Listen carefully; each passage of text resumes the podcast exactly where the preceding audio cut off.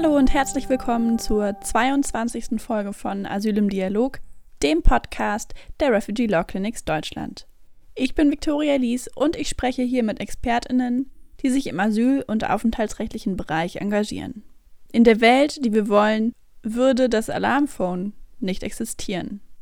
Menschen sollten nicht ihr Leben auf dem Meer riskieren müssen, einfach nur um eine Grenze zu überqueren und einen sicheren Ort zu erreichen. Sie sollten keine von Aktivistinnen betriebene Notfall-Hotline anrufen müssen, damit ihr Notruf überhaupt gehört wird und sie gerettet werden. Sie sollten sich frei und sicher bewegen dürfen. Das war ein Beitrag zum Fünfjahresjubiläum, das die Aktivistinnen vom Alarmphone am liebsten gar nicht gefeiert hätten. Und doch bleibt es weiterhin wichtig, dass es sie gibt, dass Menschen in Seenot eine Nummer anrufen können.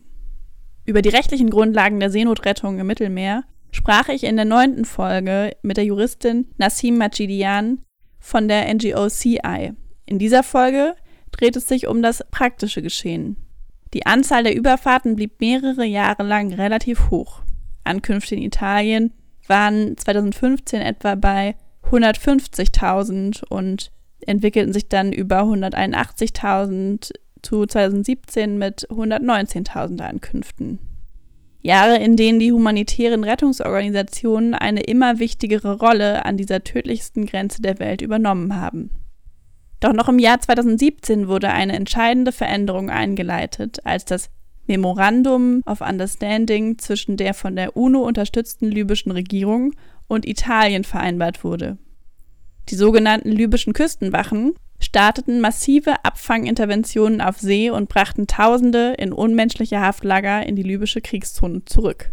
Infolgedessen gingen die Zahlen der Ankünfte in Europa 2018 drastisch zurück und sanken auf etwa ein Fünftel der Zahlen, auf etwa 23.000 Ankünfte in Italien im Jahr 2018.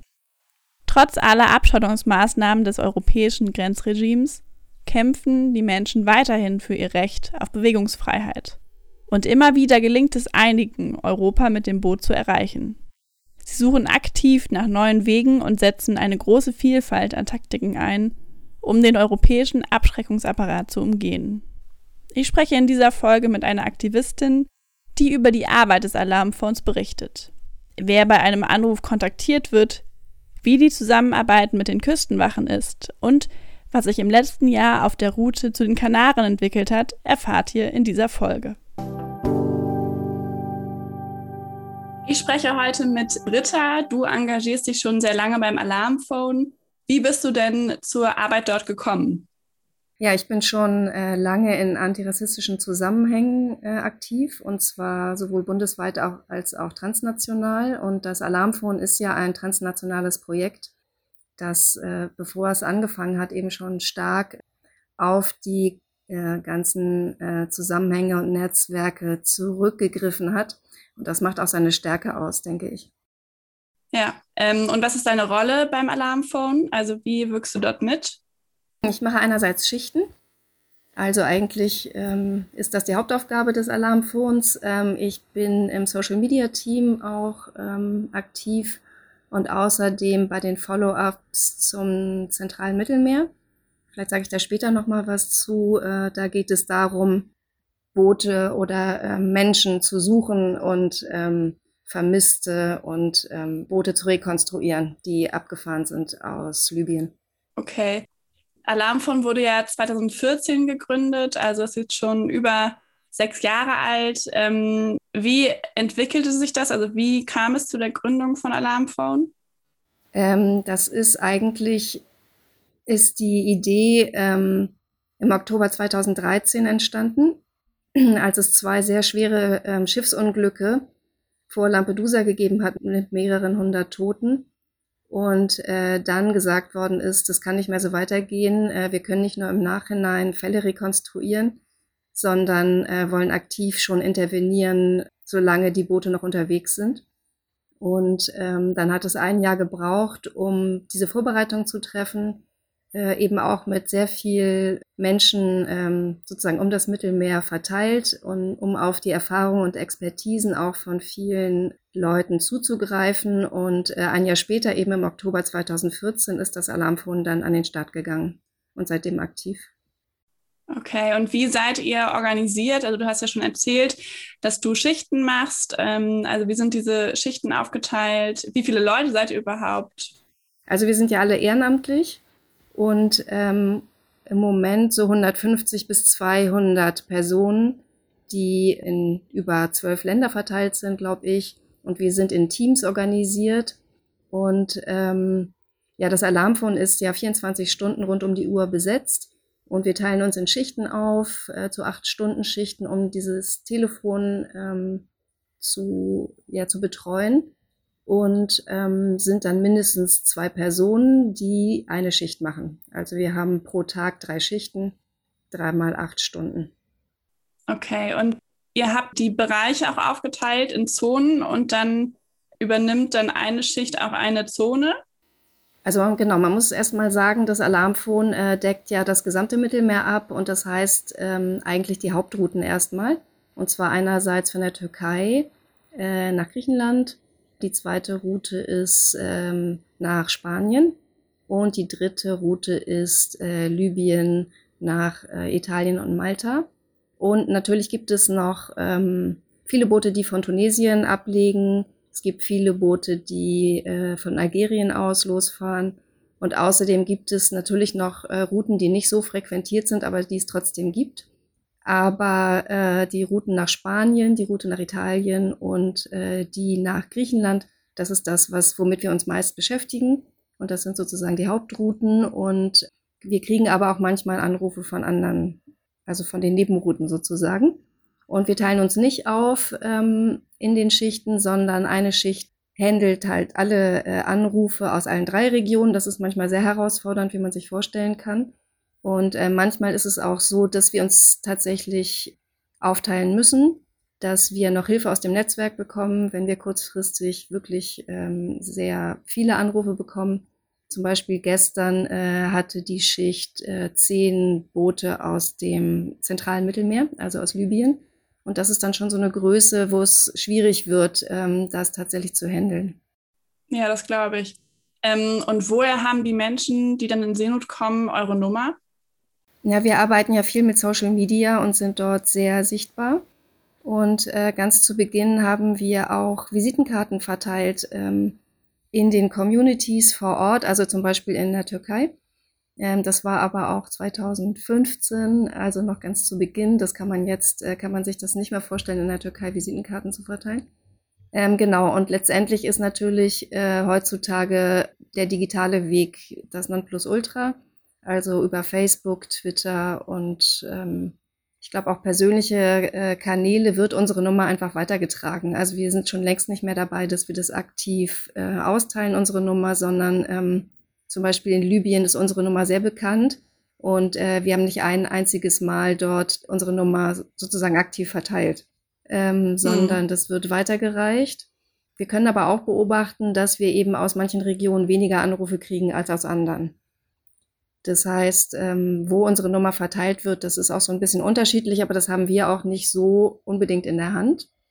Und wir haben äh, viele Leute vor Ort in Marokko zum Beispiel, die dort die Nummer schon aktiv verteilen noch. Und kannst du ungefähr sagen, wie viele Anrufe kriegt man im Durchschnitt in einer Schicht? Also das kann, äh, das ist total unterschiedlich. Also es gibt auch Schichten, da passiert acht Stunden lang nichts. Und es kann passieren, ähm, dass du von mit zehn Booten im Kontakt bist, sage ich mal. Das heißt aber, dass das Telefon viel öfter klingelt, weil ähm, teilweise die Leute in Panik sind und alle fünf Minuten anrufen, teilweise noch Freunde und Verwandte anrufen und äh, sich erkundigen oder auch noch bei uns anrufen und uns auf ein Boot aufmerksam machen, zum Beispiel, das in Seenot ist. Oder sie rufen alle fünf Minuten an, weil sie denken, sie müssen uns unter Druck setzen, weil wir die Küstenwache sind. Also es ist ja auch nicht so, dass alle Menschen, die unsere Nummer haben, ganz genau wissen, dass sie mit einem solidarischen Netzwerk sprechen äh, sondern die Nummer eben einfach nur weitergegeben haben, äh, bekommen haben und ähm, ja mit dem Wissen vielleicht, dass die Nummer das, äh, sie unterstützt, dahin äh, nach Europa zu kommen. Und was das dann genau ist, weiß man, wissen sie nicht. So, also das ist so ganz unterschiedlich. Genau, und deswegen kann das Telefon in einer Schicht auch bis zu 50 Mal klingeln und ähm, eine Person kommt zu nichts anderem mehr, als nur den Anruf zu beantworten. Aber genau, es gibt eben sehr viel zu tun in einer Schicht. Und kann man das auch so ein bisschen wetterabhängig schon einschätzen vorher, dass man weiß, oh, es gibt irgendwie eine Sturmwarnung, dass man dann weiß, oh, es liegen wahrscheinlich nicht so viele Boote ab, wie wenn es jetzt eine bessere Wettervorhersage gibt? Ja, auf jeden Fall. Also es ist sehr stark äh, mit dem Wetter verbunden, äh, wie die Abfahrten jeweils sind. Also es hat natürlich noch andere Gründe. Äh, auch äh, starke Repression ist immer ein Grund, aber ähm, wenn das ja bei Sturm machen sich wirklich kaum Boote auf den Weg ähm, und bei gutem Wetter umso mehr. Genau, und äh, wir gucken auch immer die Wetterkarte und äh, schauen, wie es gerade so vor Ort aussieht. Und jetzt, man muss aber auch sagen, dass zum Beispiel der Winter letztendlich eigentlich kein guter, keine gute Zeit ist, um loszufahren, weil das die See immer rauer ist und so. Und trotzdem sehen wir, dass sich Tausende von Menschen aus Libyen auf den Weg machen. Also das ist auch sehr besorgniserregend, finde ich. Auf jeden Fall. Magst du einmal erklären, wie das so dann abläuft, wenn jetzt ein Notruf bei euch eingeht? Was sind quasi so die ersten Sätze, die ihr sagt und was ist dann euer weiteres Vorgehen? Ja, wir melden uns mit Alarmphone und dann schauen wir erstmal, welche Sprache die Person spricht. Das ist meistens Englisch, oft Französisch oder Arabisch und das können wir bedienen sozusagen. Und äh, wir fragen erstmal nach, überhaupt erstmal ähm, einen Eindruck zu bekommen, in welcher Region sind wir sind wir eigentlich sozusagen mit dem Anruf. Das kann man oft schon an der Telefonnummer sehen. Und äh, wir fragen dann nach dem generellen Zustand äh, des Bootes, wie viele Menschen sind auf dem Boot, äh, wie viele Frauen und Kinder, und äh, wie ist der Zustand? Also gibt es schwere gesundheitliche Probleme? Ist das Boot okay oder äh, verliert das Boot Luft beim Schlauchboot oder kommt Wasser hinein bei einem Holzboot und so weiter und so fort? Oder geht der Motor noch und so? Das sind die Sachen, die wir abfragen. Und dann äh, ist es ganz wichtig auch zu fragen, ob die Menschen uns eine äh, GPS-Position geben können. Und das ist von Region zu Region unterschiedlich. Und zwar ist es so, dass von der Türkei aus ja die Internetabdeckung noch sehr gut ist und Menschen uns per WhatsApp ihre Position schicken können. Und ähm, im zentralen Mittelmeer die Distanz von Libyen zum Beispiel nach Italien ist ja immens. Dort gibt es keine Internetabdeckung und dort benutzen die Menschen Satellitentelefone. Und da ist das Handling der GPS-Position, also das rauszufinden, wie, wie das geht, das Gerät und das uns dann mitzuteilen, äh, das ist sehr kompliziert. Und äh, zum Beispiel die Boote, die äh, von Marokko aus losfahren, haben gar keine Telefone, die überhaupt äh, eine GPS-Position lesen könnten. Ähm, oft sind die auch gar nicht erreichbar über Tage. Also es ist sehr, sehr unterschiedlich. Genau, und mit den Informationen versuchen wir dann, oder dann rufen wir die Küstenwache an und verständigen sie darüber. Und es hört sich vielleicht alles so einfach an, aber es ist sehr kompliziert, weil die Verbindung oft sehr schlecht ist, weil die Menschen nicht darauf vorbereitet sind, oft auf die Reise und auch Schwierigkeiten haben, die Position zu erkennen oder zu lesen oder uns mitzuteilen, einfach weil die Verbindung technisch auch so schwach ist.